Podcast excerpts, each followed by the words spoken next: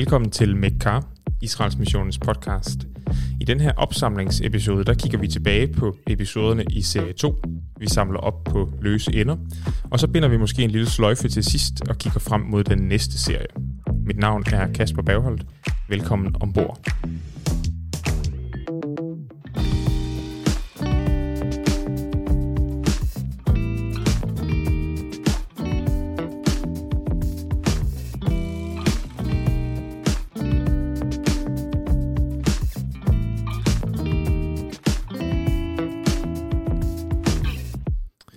Og øh, til at hjælpe mig med at kigge tilbage på serie 2, der har inviteret en gæst. Vil du ikke fortælle, hvem du er? Jo, det vil jeg helt sikkert.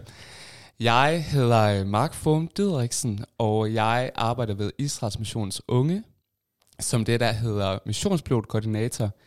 Øh, missionspiloterne er vores øh, volontørprogram, som vi tilbyder til unge, og øh, jeg står for at koordinere det. Jeg er meget optaget af det der med, hvordan vi kommunikerer kristendom, og hvordan vi formidler kristendom. Øh, og derfor har jeg virkelig også synes, at øh, det har været vildt spændende at dykke ned i denne her podcast-serie øh, om fortællinger. Øh, ja. Mm. Og tak fordi du har lyst til at øh, være med til den her lille opsamling. ja, selvfølgelig.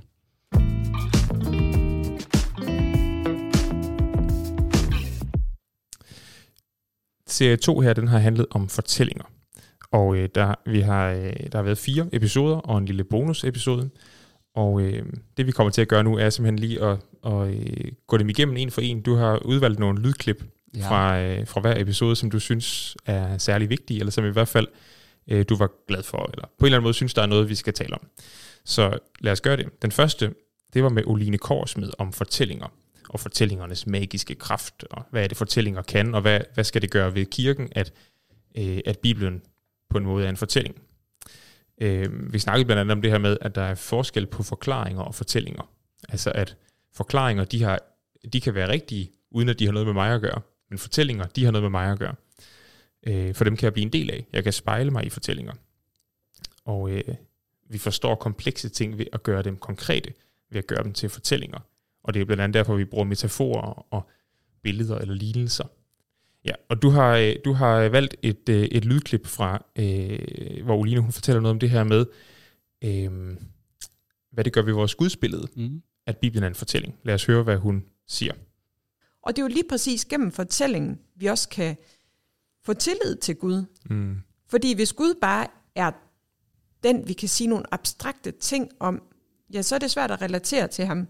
Men når Gud han er den, der griber ind i menneskers liv, når han er den, der greb ind i folkets liv dengang, ja, så kan vi få tillid til ham, Mm. øhm, og også tro på, at han kan gribe ind i vores liv. Hvorfor har du øh, valgt det her lydklip? Jamen, altså, øh, jeg, grunden til at jeg valgte det her klip, det var egentlig fordi, at øh, jeg synes, at da jeg hørte det her, så gik der virkelig noget meget øh, åbenlyst op for mig egentlig. Altså det der med, øh, hvorfor det er, at det er fortalt i fortællinger, og hvorfor er det, det ikke bare et opstags, øh, et, et leksikon, som vi kan slå op i. Øhm, jeg synes nemlig virkelig, at øh, ja, som hun siger, at det giver mig tillid til Gud, at jeg kan se, at Gud er ikke bare en, der siger, at han elsker folk, men jeg kan se, at han elsker folk. Gud er ikke bare en Gud, der siger, at han øh, vil gøre en forskel, men han er faktisk en Gud, der gør en forskel. Mm. Og det gør, at jeg også i dag kan tro på, at han vil gøre en forskel i mit liv, og vil, han vil elske mig i dag. Ja. Eller Ja. at han gør det. Ja. Ja. Ja, fordi det er fortællinger. ja. Ja. Det der med at kunne se, at der er nogle mennesker, han konkret går ind og, og arbejder med, øh, gør, at jeg også kan, tror på, at han kan gøre det med mig i dag. Mm. Ja. ja. Ja, og det var jo det var faktisk også noget af det, som, som jeg talte med Bodil Skyt om, det der med, at, at vi bliver en del af Bibelens fortælling, eller vi er en del af Bibelens fortælling, fordi den Gud, som vi møder i Bibelen, det er jo, det er jo den Gud, vi tror på i dag. Det, han, han arbejder stadig, ikke? Så på den måde bliver vi en del af fortællingen, Mm. og kan, kan ligesom finde, finde os selv i den fortælling, finde vores ja, identitet, eller i hvert fald vores plads i den fortælling. Øhm, noget andet, som øh, hvis vi nu bevæger os videre til, til episode 2 med øh, Bodil Skødt, hvor vi talte om Bibelen som en fortælling, og Bibelens sammenhængende fortælling. Øh, noget andet, vi snakkede om der, det er det her med, at gamle og nye testamente hører sammen. At, at den fortælling, Bibelen fortæller, er det gamle og nye testamente sammen. Øh, og vi var også inde på, at der selvfølgelig er dele af Bibelen, som ikke direkte er fortælling, men, men hører til inden for den her fortælling. Mm. Øh, fortællingen om, hvordan Gud han handler med sit folk, og, øh, og udvælger sig et folk, og, og sender Jesus, og sender kirken. Nå, men hun, øh, hun giver et eksempel på, øh, hvorfor det er vigtigt at forstå Gamle og Nye Testamente sammen som en fortælling. Jeg synes, der er et eksempel, hvor det sådan virkelig øh, bliver, og det er jo måske bare sådan lige et splitsekund. Det er for eksempel øh, der, hvor vi har forklarelsen på bjerget, det er i Lukas, hvor Jesus siger, at nu taler han om sin udgang, eller der står om Jesus, at han talte om sin udgang, sin exodus. Og det kan godt ske for os, så ringer der ikke nogen klokke som sådan. Men til hans samtid, så har der jo været, så lukket hele anden Mosebog sig pludselig op ja. i bare den ene sætning der. Ja. Så de der sådan pointer, som er der, øh, derfor er det vigtigt at se den store fortælling. Når der står, at Jesus talte om sin udgang, så taler det ikke bare om det, han dør. Mm. Nej, han taler netop om, at nu, hvad skal man sige, nu, nu genopfører han det exodus, som vi læser om i anden Mosebog. Ja. Hvad tænker du om, øh, om det, Bodil siger her? Jamen, jeg tænker, at, øh, at det, er, det er mega fedt. Eller jeg, jeg bliver virkelig sådan, øh, jeg bliver sådan lidt overvældet af, hvor genial Gud faktisk er.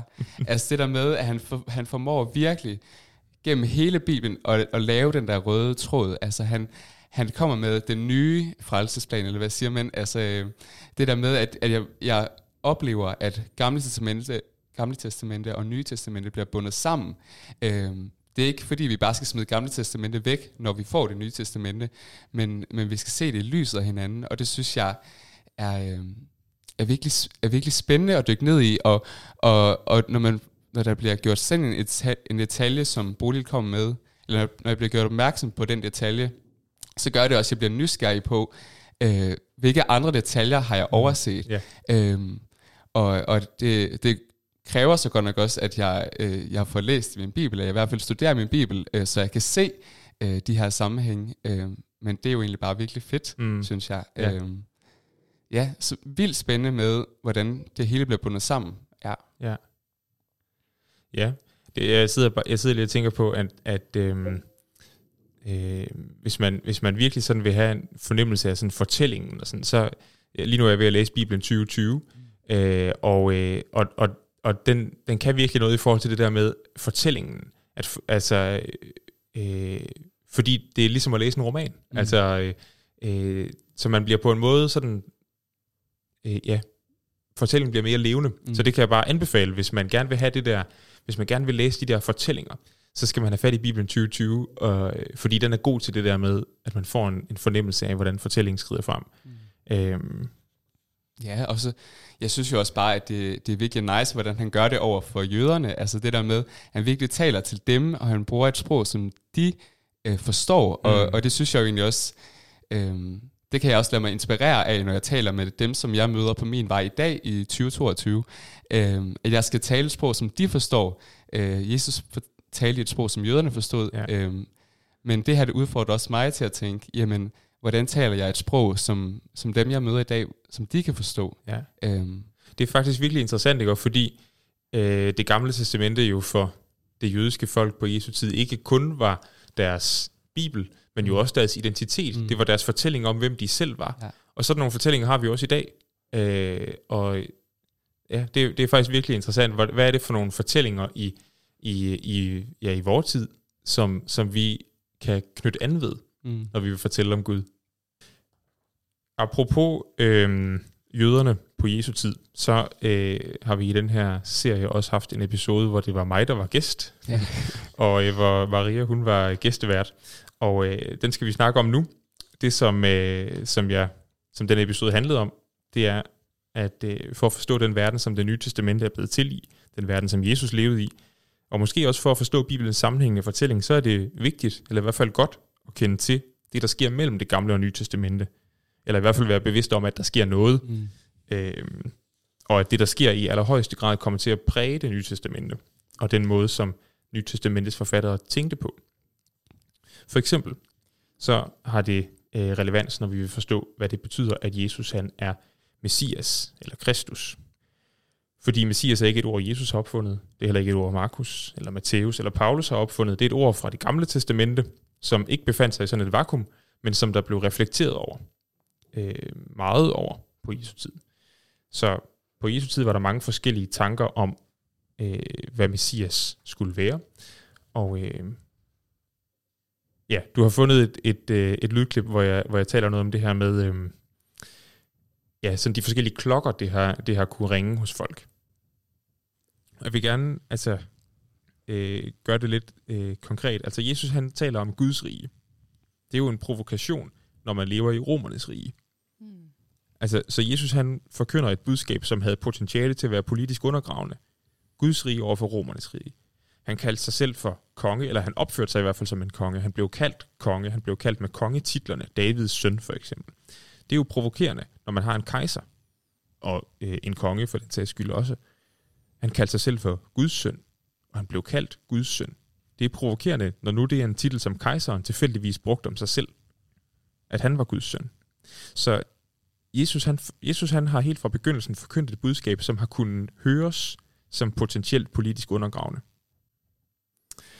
Og så øh, det var lige et, et, et ganske kort klip, og så, så fortsætter jeg med at fortælle, at øh, selvom det har kunnet høres som øh, potentielt politisk undergravende, så viste det sig også, at Jesus var en anden slags messias. Han var ikke mm. den her militær messias, som kaldte til væbnet oprør mod romerne. Og øh, derfor øh, er der ikke noget at sige til, at hans disciple også blev lidt skuffet måske. Mm. Så der er ikke noget at sige til, at de blev fælt skuffet. Og der er ikke noget at sige til, at de havde svært ved at forstå det. Fordi Jesu mission var jo ikke at befri Jerusalem for ikke-jøderne. Hans mission var, øh, ifølge Markus, tværtimod at åbne Jerusalem for ikke-jøderne. Altså han står inde på tempelpladsen og siger, det her øh, hus, det skal være et bedehus for alle folkeslag. Alle folkeslag må komme herind.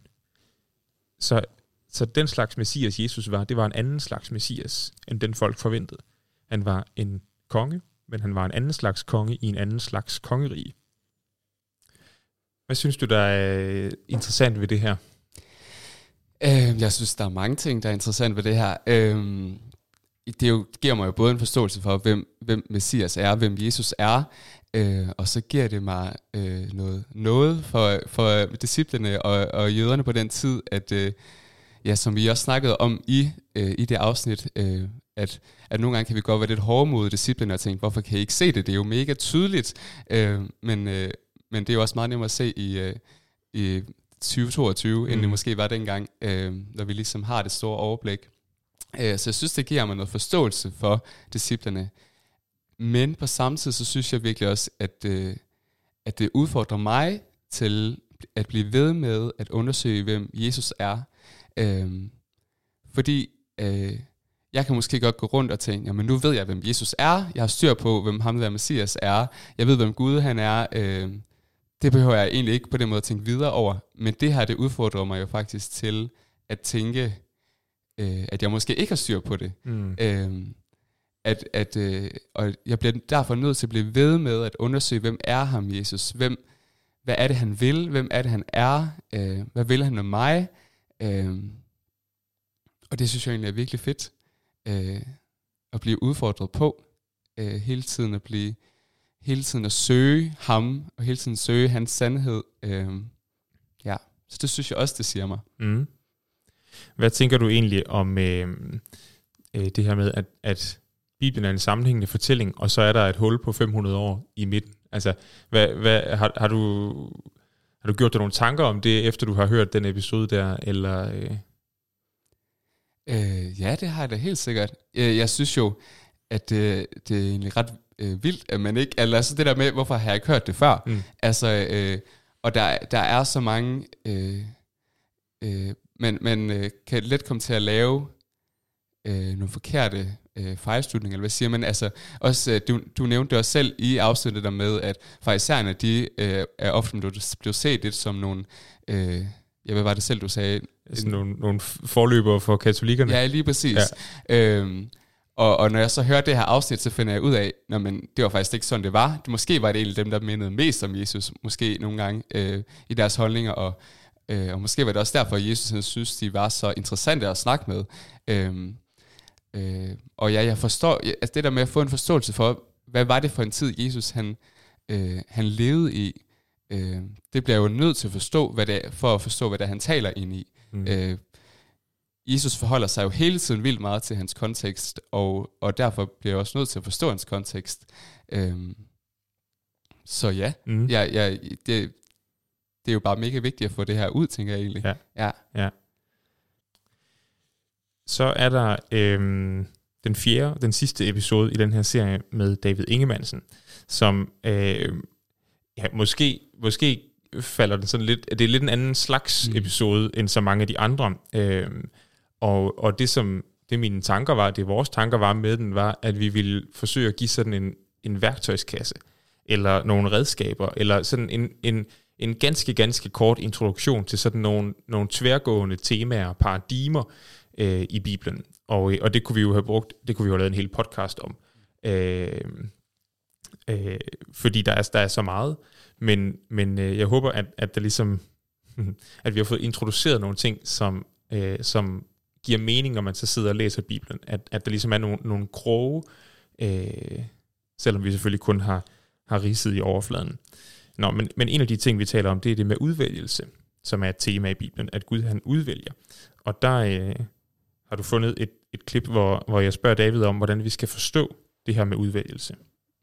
Det skal i hvert fald forstås på den måde, at når Gud udvælger nogen, så, så gør han det altid i det gamle testamente, i den kontekst, at han vil bruge dem til at velsigne alle. Mm. Eller sådan, at, at udvælgelsen er ikke en eksklusion, men udvælgelsen er en, det er en plan, hvor igennem han vil gennemføre den store inklusion. Altså, mm. at, at når Gud udvælger Abraham, så betyder det ikke, at, øh, at Israel derfor får en, en, altså, er bedre end alle de andre, at Gud elsker dem særligt, selvom det godt kan lyde sådan nogle gange, i nogle af de vers, der er omkring det. Øh, men netop fordi Gud han vil øh, velsigne hele verden, mm. og så bruger han et bestemt folk som hans redskab til det. Ja.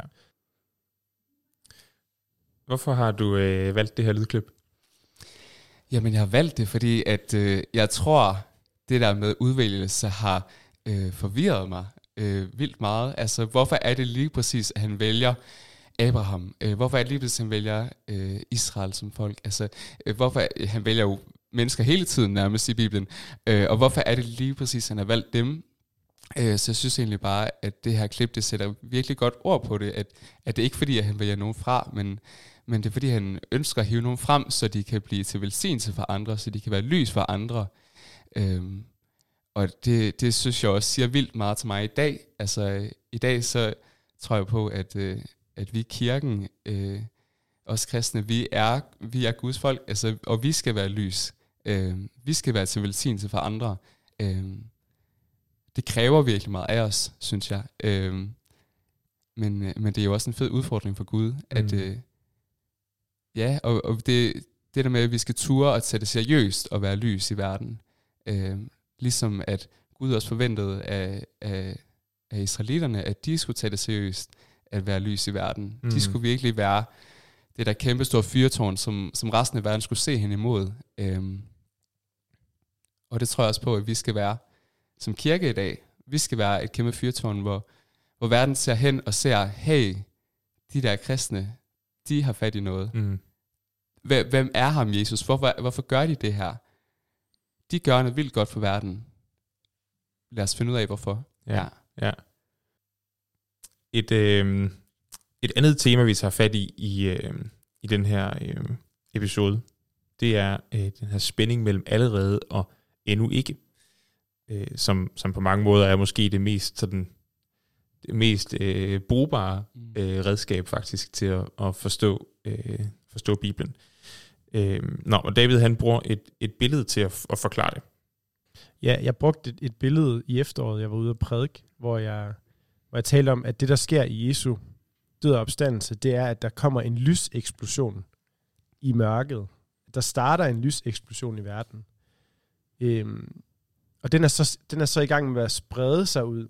Og den har ligesom ikke lyst det hele op endnu. Mm.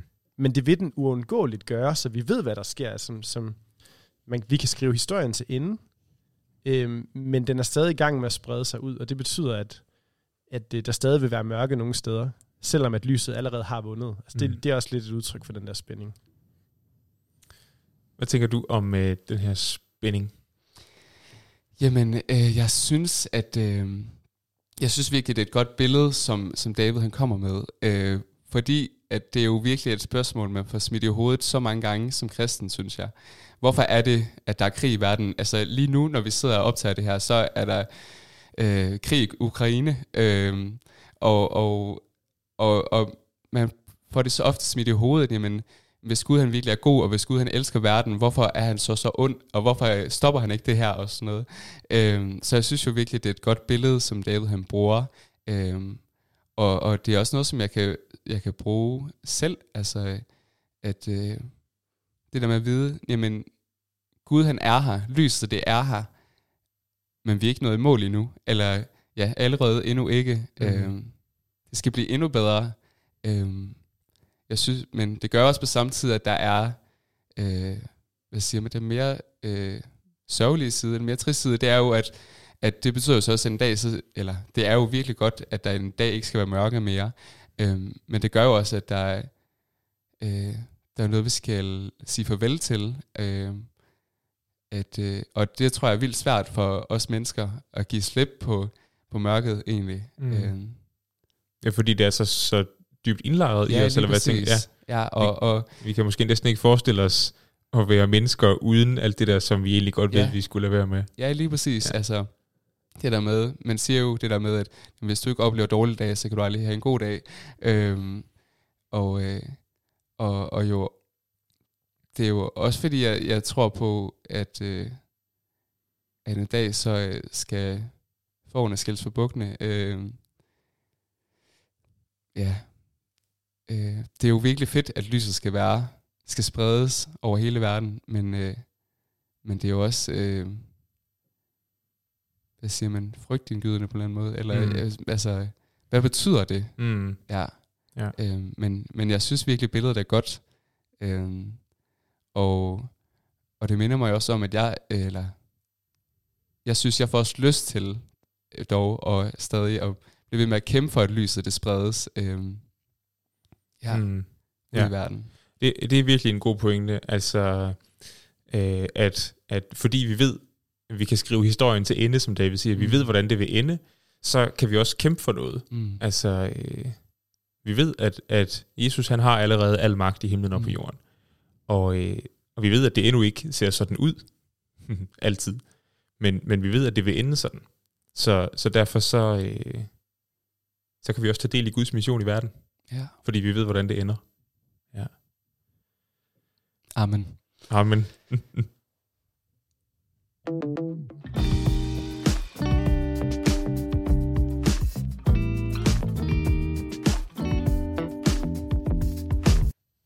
Nå, Kasper.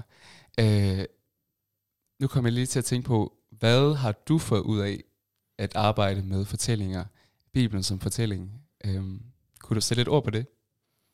Ja, jeg kan, kan prøve i hvert fald. Altså, jeg synes faktisk, øh, den her pointe, som Oline har med, at øh, fortællinger gør på en anden måde, at vi kan have tillid til Gud. Det synes jeg faktisk, øh, det betyder meget for mig. Altså, fordi, fordi Gud, han bliver levende. Øh, den Gud, jeg tror på, det er ikke sådan en, det er ikke sådan et filosofisk princip. Øh, det er ikke sådan en, en fjern Gud, der, der sidder ude på den anden side af, af, af vores verden, og, og har skabt den og trukket den op som sådan et urværk, og så kører den bare af sig selv.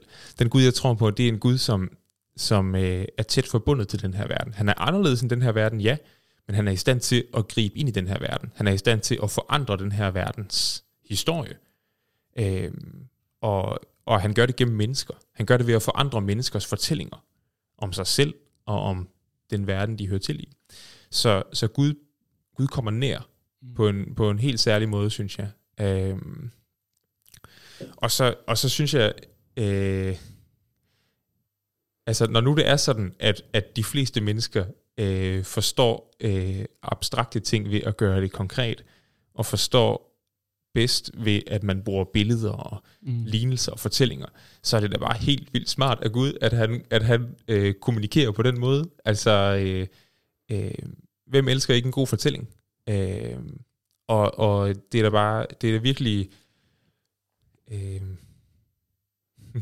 ja, det er virkelig godt, at Bibelen er en Mm. fortælling. Altså, øh, sådan overordnet set. Fordi det, er- det er den måde, vi mennesker forstår på. Og øh, ja, så det bringer Gud nær.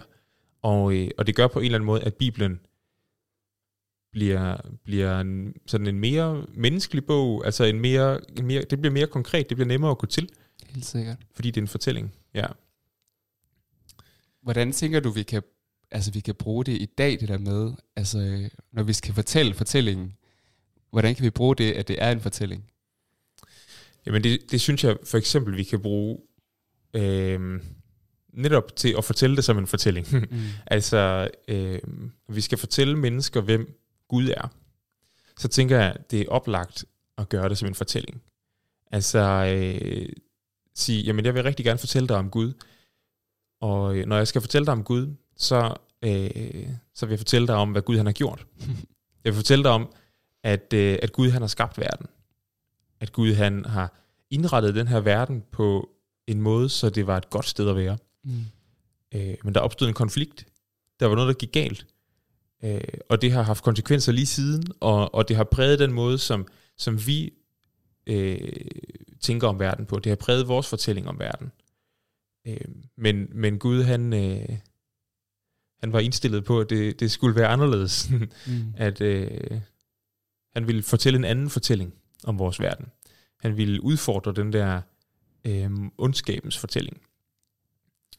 Og, øh, og det gør han ved at udvælge et folk, og de har en historie, der er en fortælling om det folk. Øh, og som, som opfyldelsen, eller som, som klimaks på den fortælling, så sender han sin egen søn, åbenbarer sig i et menneske, Jesus af Nazareth, en fortælling om ham. Øh, og så sender han øh, sine disciple ud, han sender kirken ud til verden med en fortælling om Gud og om mennesker og om verden. En, en, en, en modfortælling til ondskaben. Så når mennesker de øh, kommer til tro på Jesus, så, så, så bliver de skrevet ind i Guds fortælling og får en ny fortælling om sig selv. Så, så ja, det, jeg tænker simpelthen, øh, det, det, det er simpelthen en oplagt måde at fortælle mennesker om Gud på. Mm. Fortælle dem, hvad han har gjort. Helt sikkert. Jeg synes, det er jo, ja, amen, og øh, altså, jamen, det bliver sådan helt stærkt, når du sidder og fortæller det der, synes jeg faktisk. Øh, også fordi, at det, altså, øhm, det er jo et virkelig godt værktøj, Gud egentlig giver os. Øh, det har, har, har, har fortalt det som en fortælling. Øh, at måske den bedste måde, vi møder øh, ikke-kristne på, det er måske ikke ved at sige, hej, der er ham her Gud, han elsker dig, øh, du er frelst for dine sønner, eller øh, så kan man stå tilbage og tænke, hvorfor, eller, eller hvad, eller, Øh, men hvor, hvor er det fedt, at, øh, at det er fortælling, vi kan fortælle. Øh, jeg, fortællinger drager jo virkelig, og, og det gør, at man får lyst til at stille spørgsmål. Øhm, man kan meget let at forholde sig til Gud. Ja, Ja. ja. ja og også, altså, øh, jeg tror heller ikke, det, jeg tror faktisk heller ikke, det altid er hensigtsmæssigt at, og, øh, sådan møde folk og sige, nu skal du høre, øh, der er de her filosofiske grunde til at tro på Gud, Mm. øh, fordi så bliver det noget, som man sådan på en eller anden måde, jeg tror mange kan opleve det sådan, at så presser man noget ned over dem, Ja. at nu skal du tænke på den her måde. Men hvis man fortæller dem en fortælling, så altså når vi læser fortællinger, så, så går vi med ind i fortællerens univers, mm. uden at vi nødvendigvis gør det til vores eget. Men vi accepterer ligesom præmissen, når jeg læser den her roman, det er, at jeg går med ind i en andens måde at se verden på. Ja. Og så kan jeg efterfølgende øh, forholde mig kritisk til det, eller jeg kan sige, det var godt nok en sympatisk måde at se verden på. Men, men jeg, jeg får ligesom, jeg har, for, fortælleren får lov til at præsentere hele sin verden for mig som læser, som modtager, som lytter, øh, uden at jeg ligesom bliver presset ind i det. Så jeg tror faktisk, der er noget rigtig godt, øh, hvis, hvis vi fortæller mennesker en fortælling om Gud, så, så, så føler de måske ikke, at vi presser det ned over dem og siger, nu skal du tænke på den her måde, der er de her filosofiske grunde. Øh, men vi inviterer det med ind og siger, har du lyst til at se verden fra mit perspektiv og fra Guds perspektiv? Og så kan du overveje, om, om det er sympatisk, eller om det er skrækkeligt, eller, men, men du kan gå med ind i, i det her univers. Mm.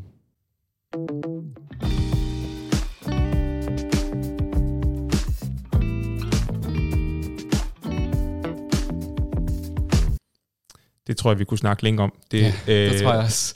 Det har vi ikke tid til. øh, nu skal vi nemlig runde af, og øh, det vil jeg gøre ved at kigge lidt frem mod det, vi skal i gang med i næste serie. Altså i serie 1, der talte vi om, hvordan man læser Bibelen.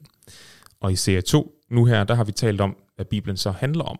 Bibelens sammenhængende fortælling og nogle temaer, der går på tværs af Bibelen. I serie 3, der går vi lidt dybere ned i Bibelens vidnesbyrd og spørger, hvem er Gud? Hvad er en Gud? Og hvem er Bibelens Gud?